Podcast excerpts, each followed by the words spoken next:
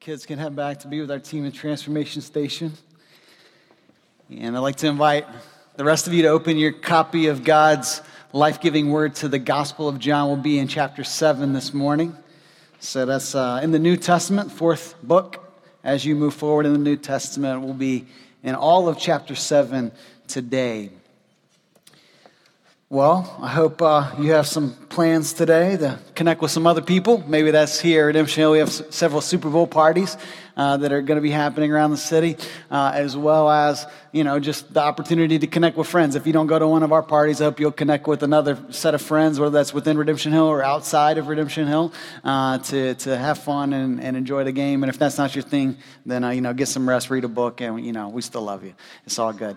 Um, but uh, I want to I want to start today by asking you a few questions um, and just just wrestle with them for a moment. Um, would you consider yourself to be a person of influence? Would you consider yourself to be a person of influence? Do you desire to be a person of influence? I, I would assume that there are few of us that would say, you know what, I, I want to have very little impact on the people around me. I mean, I, will just put my cards on the table. like, I, I hope that's the case, all right? Uh, I, I hope that most of us would say, you know what, I want there to be something magnetic about me and my life. And when you use that word magnetic, I know some of you are like already backing up. You're saying, like, you know what? Man, I am not. When I walk into the room, I'm not going to light up a room with my personality. I'm not going to. That, that's, that's not what I'm talking about. Here, here's what I'm talking about.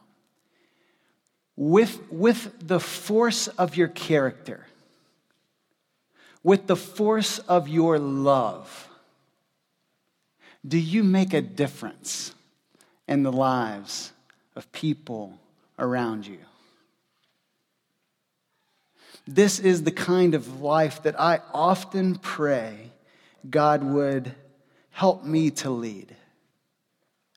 Not so that people are like, Tanner's a great guy, Tanner's magnetic, Tanner's influential. No, no, no. Just because God has given me one life, and I want to spend it really well, and I want to point people to how great He is, and I want to be a, a difference maker in the lives of people around me.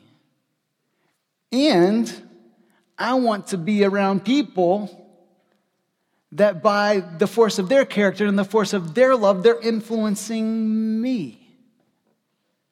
And this is what we see in the life of Jesus Christ. Jesus was a difference maker.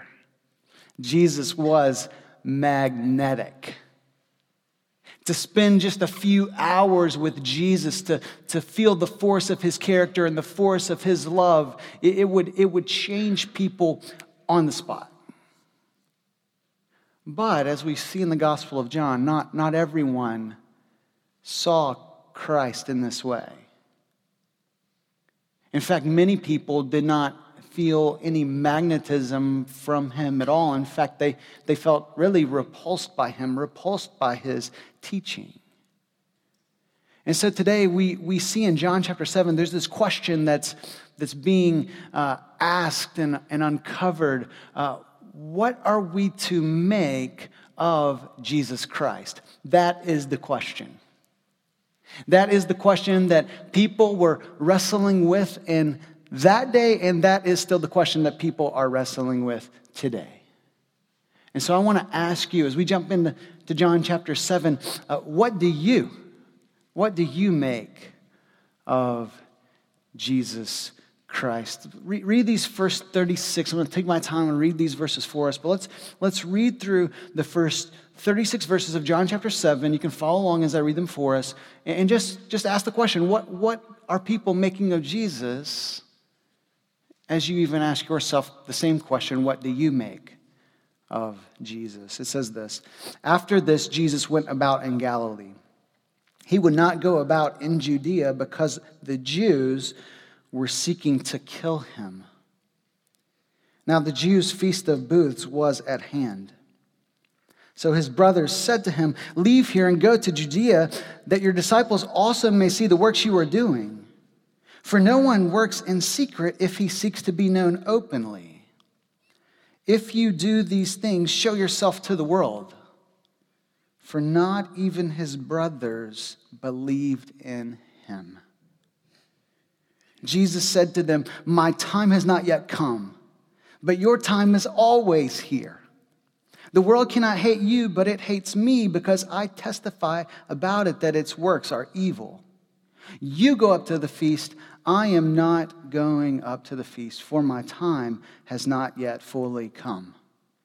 After saying this, he remained in Galilee.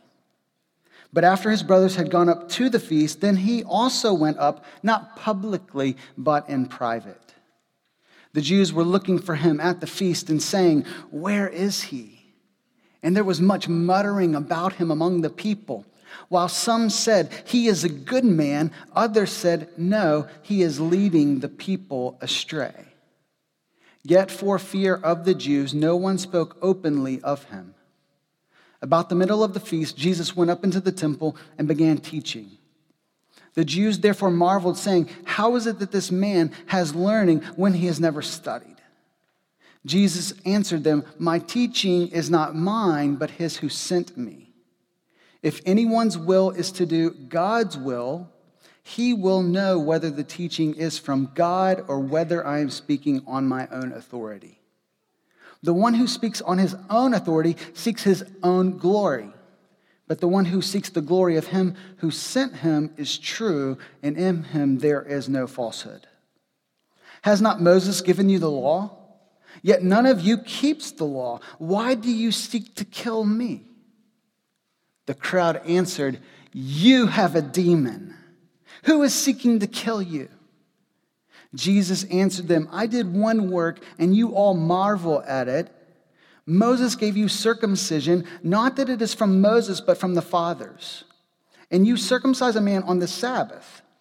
If on the Sabbath a man receives circumcision so that the law of Moses may not be broken, are you angry with me because on the Sabbath I made a man's whole body well? Do not judge by appearances, but judge with right judgment. Some of the people of Jerusalem therefore said, Is this not the man whom they seek to kill? And here he is speaking openly, and they say nothing to him. Can it be that the authorities really know that this is the Christ? But we know where this man comes from, and when the Christ appears, no one will know where he comes from. So Jesus proclaimed as he taught in the temple, You know me, and you know where I come from, but I have not come on my own accord. He who sent me is true, and him you do not know. I know him, for I come from him, and he sent me. So they were seeking to arrest him, but no one laid a hand on him because his hour had not yet come. Yet many of the people believed in him. They said, When the Christ appears, will he do more signs than this man has done? The Pharisees heard the crowd muttering these things about him, and the chief priests and Pharisees sent officers to arrest him. Jesus then said, I will be with you a little longer, and then I am going to him who sent me. You will seek me, and you will find me. Where I am, you cannot come. The Jews said to one another, Where does this man intend to go that we will not find him? Does he intend to go to the dispersion among the Greeks and teach the Greeks? What does he mean by saying, You will seek me and you will not find me, and where I am, you cannot come? The people were seeking to answer this question What do you make of Jesus? We find a variety of answers, and, and, and through this sequence, we peer into the life of Christ, and it helps us to respond to, to who he is and what he was all about. Okay, so, so we first need to see that Jesus faced opposition and imminent persecution. He, he faced opposition and persecution. I mean, does anyone ever get kind of stressed in your life? Anyone had a stressful week, maybe even this week, as, as Pastor John mentioned earlier? I mean, there are all kinds of different stressors that kind of creep into our lives. Listen, if, if you want to meet someone who went under a lot of stress, here's Jesus. The, the, the public ministry of Christ, from its very beginning, it was just like one acceleration on the stressometer. You know what I'm saying? It just, from the very beginning. And we even get smacked in the face with this in verse 1, where it says that he couldn't even go about in Judea, where Jerusalem was located, where the concentration of religious leaders were, were, uh, are, were found, because why? They were seeking to kill him. People were after Jesus. They were not only opposing him, but they wanted to take him. And so, how does this opposition then show up in a, in a variety of ways? Well, well, number one, and maybe you can identify with this, um, Jesus was misunderstood and doubted by even his own family. I mean, you, you know, family relationships aren't always what, you know, we want them to be or what we believe they should be. Well, Jesus has walked a mile in your shoes. I mean, his, his, brothers are even basically saying, hey, if you are really the Messiah, then go to Jerusalem and perform the signs there that you've been performing around here. You see, they, they like other uh, Jewish people, in terms of the expectations of what the Messiah, what the coming rescuer and deliverer was going to look like. They thought that J- Jesus, if he was the Messiah, was going to set up this kind of political, militaristic uh, kingdom that would overthrow Rome and restore Israel to their prominent place among the peoples of that land. And Jesus is saying, you, you, you don't understand what it looks like for me to be the Messiah. You have a different set of expectations other than what God wants for you. Not necessarily your immediate physical deliverance, but most certainly your spiritual deliverance. And oh, by the way, um, Jesus delivers us not only spiritually, but also physically. And that's the storyline of the Bible. Jesus will restore all things, He will make all things right, including the, our own physical lives. But his, his brothers are, are, are, are misunderstanding him. They're doubting him. They're disbelieving in him. Uh, listen to this. And, and you're just like, I'm asking the question here, right? This is, this is his brothers. How could they have missed it? And I think the reason that, that I struggle with even understanding is because we forget, I think, even though like we may know it up here, like we just kind of forget practically that Jesus was fully God. Okay, he was fully divine, the Son of God, the eternal Son of God, and yet he was also what? Fully man, fully human. And so listen to what one scholar uh, says about this. So real and genuine was Jesus' humanity, and so well, well hidden was his deity before his earthly ministry began, that even those who had lived in the same house with him for nearly 30 years did not know who he was. Not even his brothers believed in him. They lived and ate and slept in the same rooms as the eternal Son of God and did not know it. Wow. Isn't that a staggering thought? His own brothers did not yet even believe that he was the Son of God, the Messiah, the one that was going to redeem Israel out of all there was and anyone who would believe in him. And so perhaps I'm just wondering, just perhaps um, there is a point of comparison for you. Perhaps you have been around Christianity your, your whole life, maybe, maybe or at least a, a large portion of your life. And you would say, I, I kind of know a few things about Jesus, and I think I understand kind of the basic claims of the Bible, and yet it's never become real in your life.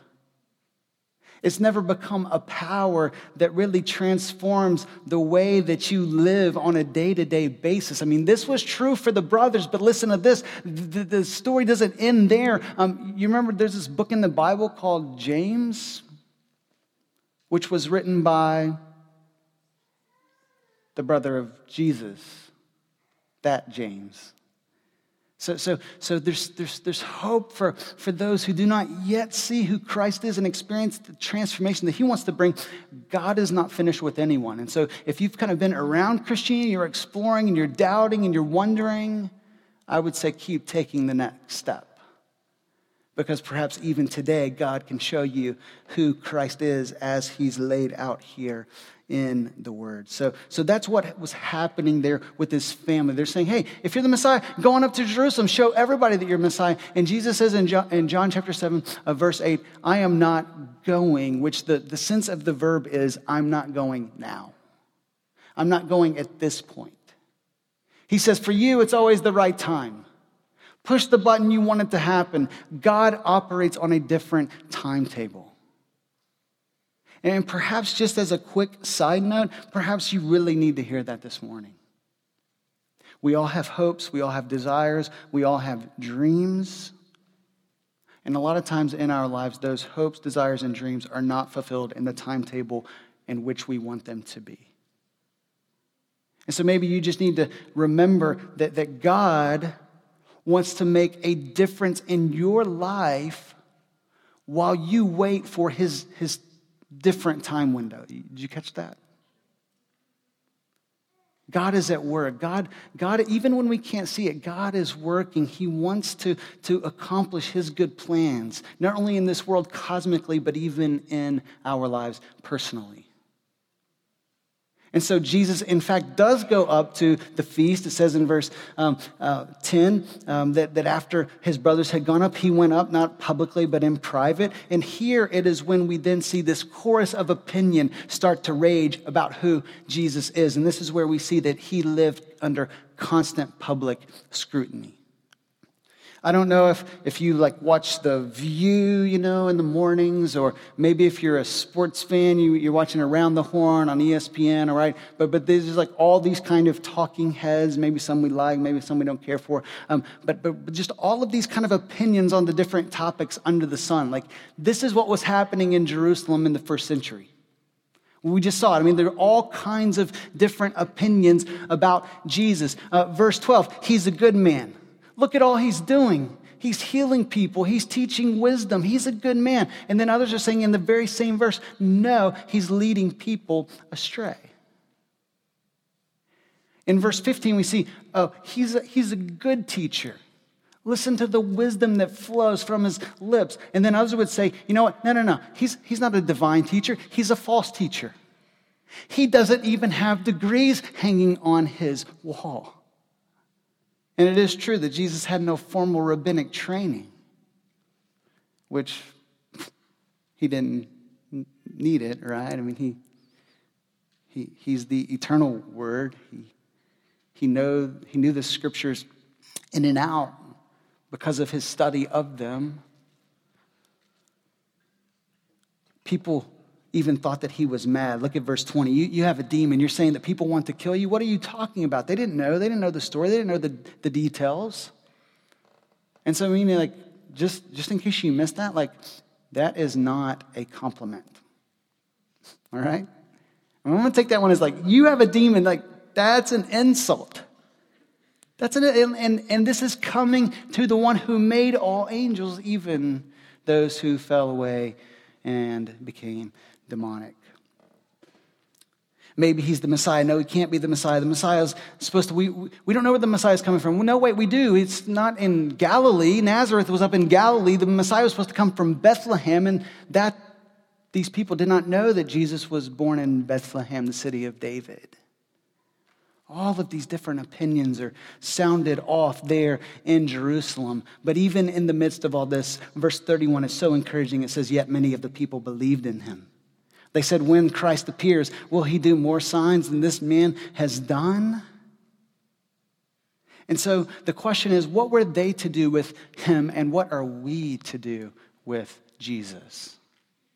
And I want to jump back to verses 14 through 24 because it's in this teaching that I think there's a lot of helpful thought for us as we wrestle with what we are to make of Jesus.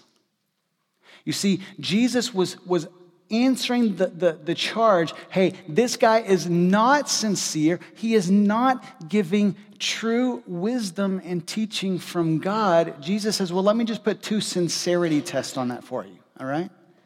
Um, number one, he says, you can know I am sincere and you can know my words are true because I am not here for my own sake.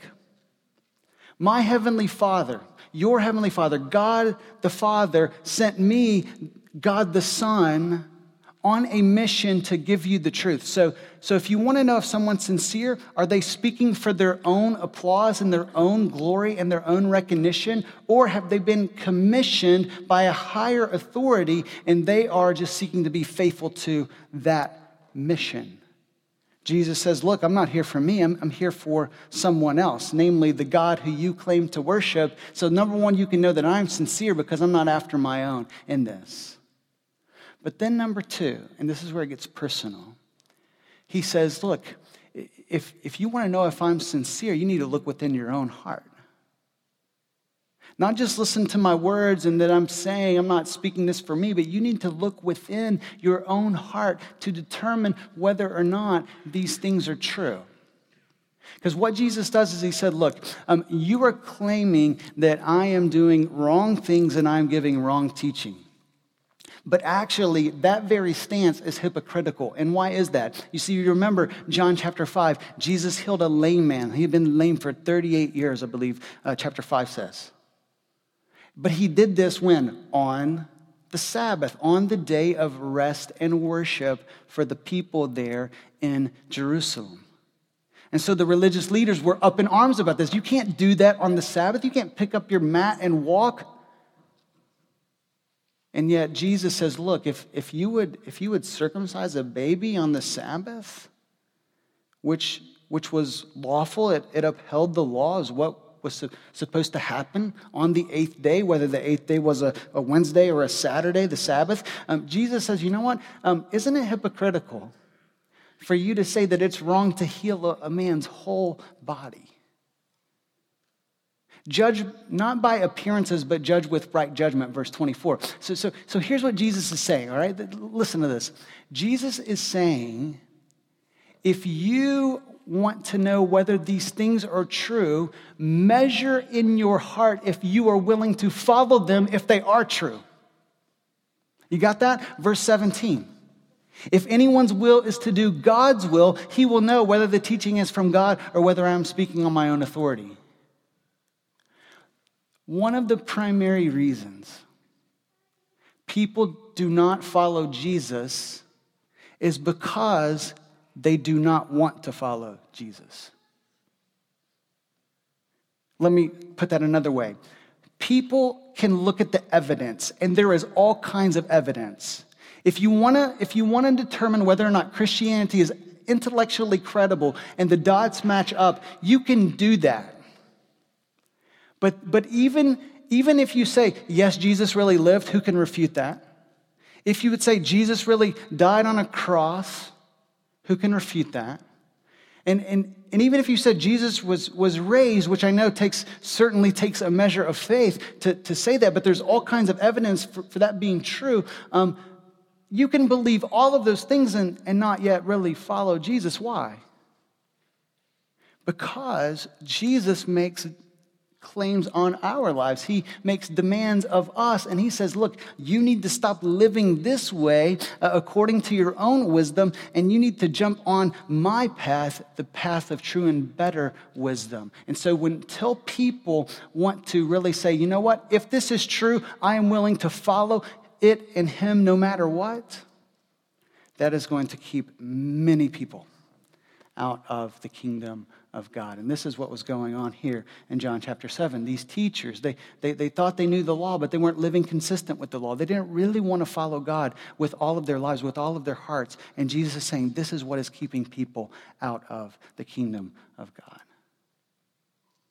If you want to know I'm sincere, look at my teaching, but also look at your heart and see if you really are willing to follow me no matter the cost. And so, just on this note, as we consider the, the teaching of Christ, I want you to consider this, okay? Especially if you're not yet a believer in Christ.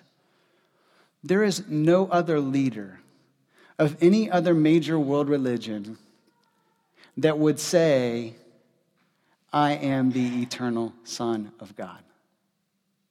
There is no other teacher that would make the radical claim that I am sent from God as his son and I am the savior of the world. And so, what most people want to do with Jesus, all right, this is if this is you today, just I want you to think about it, all right? Most people would say, you know what? I don't believe he's God, but I believe he's good. Like, I don't, I don't believe he's God, but I believe that he was a good teacher that he had a lot of wisdom, that I can even take what I read in the Bible, and I'm not going to believe all that resurrection stuff, but I'm going to at least like follow what he says. But how good would he be if the very uh, essence of his teaching was nothing more than a lie and a fraud? We cannot mildly approve of Jesus. He does not leave us that option. He is either God or he is a fraud, but he cannot be both. And so let's not pass Jesus off as a good teacher, as, as, someone that, you know, we should kind of follow his wisdom and teaching, but we shouldn't really follow him in everything because Jesus does not leave us that option. What are you to make of Jesus Christ? I hope, I pray that you will say, He is the Lord of all. He is the Savior of the world. He is the one that I should follow with my life. But even as we ask this question, what are you to make of Jesus Christ? I think there's a, there's a better question. And C.S. Lewis says this in an essay that's actually titled, What Are We to Make of Jesus Christ? This is what he goes on to say. What are we to make of Jesus Christ? This is a question which has, in a sense, a frantically comic side. For the real question is not what we are to make of Christ, but what he is to make of us. The picture of a fly sitting, deciding what it is going to make of an elephant has comic elements about it. Don't you love that? It's like a, it's like a little pebble sitting next to Everest and saying, hmm, do you measure up? Like, we, we are frail. Give us 70, 80 years at best, and we are going to, to stand in judgment over the infinite God of the universe. Like, something doesn't add up there. And so the better question is not what are we to make of Jesus Christ? The better question is what does he intend to make of us? And this is what we start to see in verses 37 through 39. I love these verses. We're going to zoom in here and basically end it right here in, in these three verses. It says this On the last day of the feast, the great day, Jesus stood up and cried out, If anyone thirsts, let him come to me and drink. Whoever believes in me, as the scripture has said, out of his heart will flow rivers of living water. Now, this he said about the Spirit, whom those who believed in him were to receive, for as yet the Spirit had not been given, because Jesus was not yet glorified. Right? I need to, I need you to just kind of come in, like sit down at this like little, you know, professor's table. I've got to teach you just a little bit of what's going on here in Jerusalem in roughly 30 uh, AD. All right, this is the deal. Um, this was, as we saw in verse 1, the Feast of Booths, the Feast of Tabernacles. The Jewish people were known for having great celebrations, all right? And we, we need to be more like them, all right? We need to celebrate more. That's part of our vision for this year. Thank you very much, all right? So we're going to be about that. But they, they had these elaborate feasts that would last for days. This one lasted eight days. And what they did, the, the, the, the word booths or tabernacles, we can translate into the word today, tents. All right? I don't know about you. Does, I hope, all right, and certainly some people in our city, they live, they live in maybe, maybe makeshift tents or even worse, they're, they're homeless. But that is not the case for the vast majority of Bostonians. And so, people, when they were on the Exodus out of Egypt in the Old Testament, this all bears this out in the first five books of the Bible. Um, they, they lived in tents as they were journey, journeying through uh, the desert wilderness. And so I don't know if you've spent much time in a desert, but um, the desert doesn't produce a lot of vegetation or a lot of water. All right? Anybody from the west, west, you know, part of America, maybe Arizona, you know, Utah. Like there is just a, not a lot of, of vegetation and water in the desert. And yet, while they were on this desert journey, God provided food for them and He provided water for them. So on this festival, they would carry these, these, uh, these branches from uh, lulav plants and citron plants in their left and right hand, and they would uh, move into the city remembering how God provided vegetation for them. But not only that, the priest would go to the pool of Siloam which we read about in John 5, remember when, where Jesus healed the man who was lame, they would go to the pool of Siloam, bring back a, a cup full of water, and they would pour it in in front of the people while there is the sound of trumpets and celebration going on. And the water would then run down by the altar, and people would thank God for how He had provided water in the past. And it was a prayer for water in the future. Okay, you tracking with me? This is all what's going on in the Feast of Tabernacles. Everybody with me? All right, thank you very much for paying attention. So, so, so this is what's happening. Day one, two, three, four, five, six, seven. Day eight, except for on rare and special years, the, the priest would not go and get the water. Day eight was the last day, the great day of the feast. And so Jesus stands up on the last day, the great day of the feast, when there is no water being brought in to the temple area. And he stands up and he says, I am the water. I am the water that God has provided for you. So come to me and drink. Come to me and, and celebrate that you have everything you need for your lives. How amazing and powerful is it? I mean, Jesus said it, I'm sure, much better than I just said it. There was like no hesitation with Jesus. He was loud, he was emphatic. He waited till the day when there was the biggest crowds and showed how he fulfills this symbolism of water for the people. And so, two encouragements that flow out of this. Um, because Jesus desires to produce this deep fulfillment in our souls, I think he would want to say to us today come to me to receive living water. This thirst that Jesus is talking about is a soul thirst, right? There is something that runs deeper than the hydration of our physical bodies. We all long for something that's transcendent something that makes the world go right, something that will satisfy a deep longing for deep joy and peace within us. And Jesus is saying, I am the answer for all of that. I am the answer. Come and, and, drink if, if you thirst. If anyone thirsts, let him come to me and drink. And, and, I want you to think about this, all right? There is absolutely no conditions, none, for someone to come to Jesus. This is all absolutely free. Except there is one condition, and the condition is not on the basis of how much it costs. The, the, the condition is on the basis of how much you are thirsty. Do you see a need for Christ?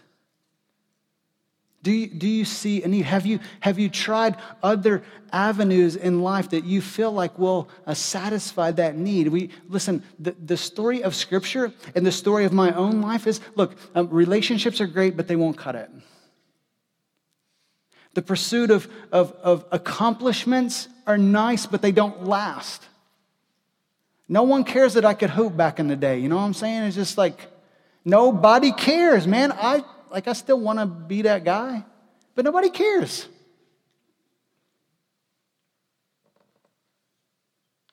Pleasure, sex, money, prestige at work.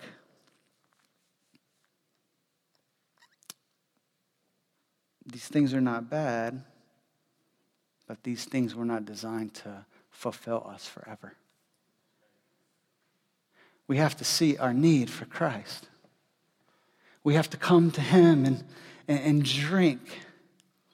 And to come to Him and drink means to enter into a trusting, ongoing personal relationship with Him. So, so what does this tell us? Okay, this is not a one time deal. Like, got my eight ounces, I'm good. All right? We come to Jesus and we keep drinking, all right? So, so you know, like doctors, you know, like apparently doctors, which probably isn't doctors because this is more of a myth than a fact, all right? But like get your eight, you know, glasses of, of water a, a day, right? And you've heard this, all right? It's like, it's kind of in that range, like eight glasses of fluids, like keeps us going, all right? That is not the picture of what we have here with Jesus, all right? To, to come to Jesus and drink is more like 88 times a day or 888 times a day. It is, it is wholehearted involvement and participation with who He is. So, so I, I came to Christ as, as, as, a young, as a young man. You could say really a, a boy. I, I understood the gospel that Jesus died for me, that I really needed Him because my, my sin, the wrong things that I had done in the sight of God and the sight of others, um, that separated me from God. But Jesus made the way. He made, made the way for me to be reconnected to God.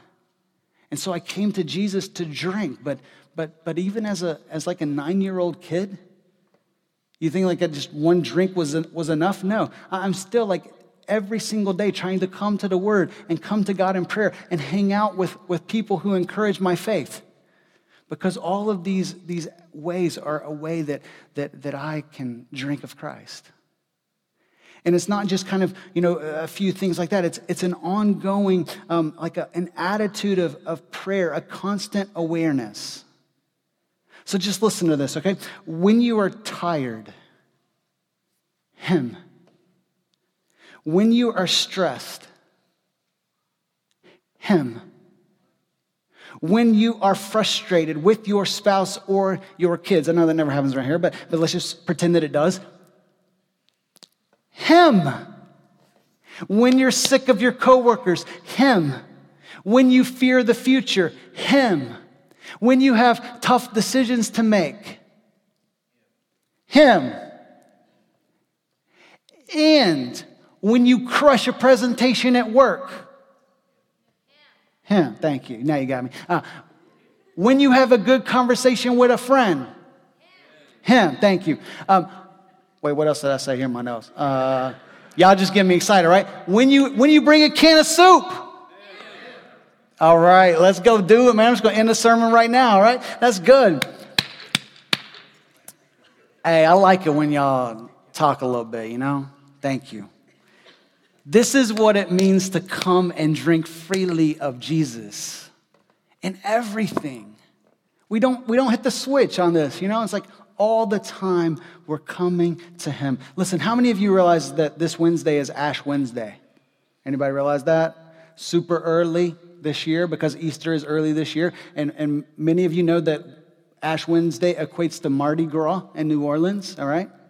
That horribly debased, you know, activity that's going to be happening there anyway. Um, no, uh, it's a, you know, hopefully some people are having some clean fun. We, we, should all have some clean fun in life, all right? But but anyway, we won't worry about that. Um, not only is Ash Wednesday Mardi Gras, it is also the first day of what?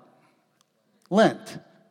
And so Lent is a season leading up to, to Easter, a 40 day journey by which the church through the centuries have, have fasted from certain things in life so that why? So that they can feast on Christ.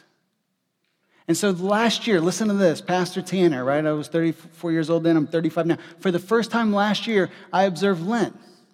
First time ever. And it was an awesome journey because it just got me focused spiritually on this discipline that I actually used to practice more in college than I did up until that time last year, and, and I just decided to, to fast from a, a couple of things in my life. And I want to encourage you um, maybe, it's, maybe it's food. Maybe it's in some way, shape, or form food on a day of the week or certain times of your day, um, or you know, and just do do that however you want to, all right? But but maybe you would say I would give up some food so that I can step back and focus more on Christ. Or it doesn't have to be food. Maybe you would say, you know, it's unwise or I don't feel like I should, you know, give up food, but I'll, I'll, I'll give up and or I'll give up, like, here I go, uh, technology for parts of my day, for parts of my week, you know, like, uh, like television, hmm. uh, social media, net, Netflix, um, just to to step back and say, like, Jesus is better than, than that. Jesus is more satisfying than that. I mean, I've discovered this even in the past couple of months. I was, I was seeing, like, one thing that God has been, this is just kind of personal conversation, you know, um, I've been wanting to read more. Like when you were in seminary, like preparing to be a pastor, like all I all I could do was read. I would stay up until the wee hours of the morning reading because I had to read all of these books and all of these, you know, um, endless pages of of you know beautiful information. Um, thank you. And uh, so so, but but in recent years, I just haven't been reading the quite the near the volume that I read back in those days. It's like I wanted to kind of reignite this this love for reading, and so I saw that you know what would happen if I would say no to social media from 8:45 to 10:45 at night, I would more importantly be a better husband because I'd have some more quality time with Marcia when we're not just like mindlessly on our phones, you know, like we do that too. Uh, I know you guys do too as well. Um, and and then and then uh, you know, hey, we love each other here. And um, and I would have more time to to read. So, just by a simple discipline of saying, you know what, I can forsake something for a season for something better, that's what. That's what Lent is all about. That's what fasting is all. Even if you say like I'm, Lent is not my thing, I don't think it's whatever. Um, then you can do this any day, starting today. The point is to fast so that we can feast on Christ. This is, this is, by the way, how we're going to build and celebrate as a church. That's our vision this year as a church to, to build and then celebrate. So, so the build is an acronym that stands for beholding the glory of Christ as a unified family. Da da da da da. So, so think about this. Fasting to feast is beholding the glory of Christ. And to do that together as a church family during Lent is to behold the glory of Christ as a unified family. That's what we want to do so that we can intentionally love all people depending on his grace, to see God turn this city upside down. That's the vision. So, so let me just wrap up with this. What happens then when we, when we come and drink? Come to Christ to receive living water, and then when you live in him, what happens is you give his living water to other people. Look at verse 38 one more time. Out of his heart will flow rivers of living water. You see, Jesus wants to turn every single one of us into a person of influence. When we spend time with the greatest influencer who has ever lived, who now, let your mind be boggled once again, now lives in us by his Spirit we will necessarily influence the people around us. As we saw in Ephesians last year, Christ in us becomes Christ through us. The more we experience of Christ, the more of Christ people will experience through us. And so, if you want to make a difference in the lives of those around you, if you want to be a magnetic person, if you want to give life to people when you spend time with them, if you want people to walk away encouraged and uplifted and refreshed because they spent time with you, if you want people to feel a little more confident to face the future, if by your kindness and love you motivate someone else to be more kind and loving, you need to spend time with the one who is kindness and who is love, so that then you can flow through, uh, so that He can flow through you to others. That's the point. That's the vision. That's the hope. That we would be people of influence because we are spending time, we are being filled with the greatest influencer, Jesus Christ Himself. And so, listen, let me just there is no limit to this. There's no, there's no limit. There is no cap. Like when, when, when Paul says in Galatians, I'm, ending right here, right? When, when Paul says in Galatians 5, the fruit of the Spirit is love, joy, peace, patience, kind of goodness, faithfulness, self control, and things like these, which that's not the definitive list, that's just part of, like, that gets a started list. And he says, against such things, what? There is no law. What he's saying is there's no restriction, there's no limit. We can be as liberal as we want to be with love and joy and peace and patience and kindness and boldness and wisdom and humility. And when we just give ourselves away in that manner, not only will our lives experience increasing satisfaction, but those around us will do the same. Let's pray to be that kind of people as a church. Father, we are so grateful that you have given us everything when you gave us your Son, Jesus Christ.